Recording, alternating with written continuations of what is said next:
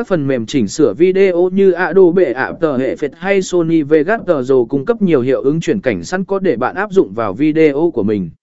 Sử dụng hiệu ứng đặc biệt hình ảnh, ví dụ ản effect.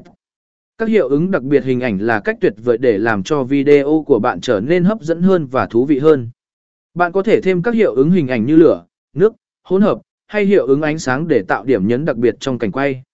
Sử dụng phần mềm như Adobe After Effects hoặc Hitfilm Z để thêm và điều chỉnh các hiệu ứng đặc biệt này vào video của bạn.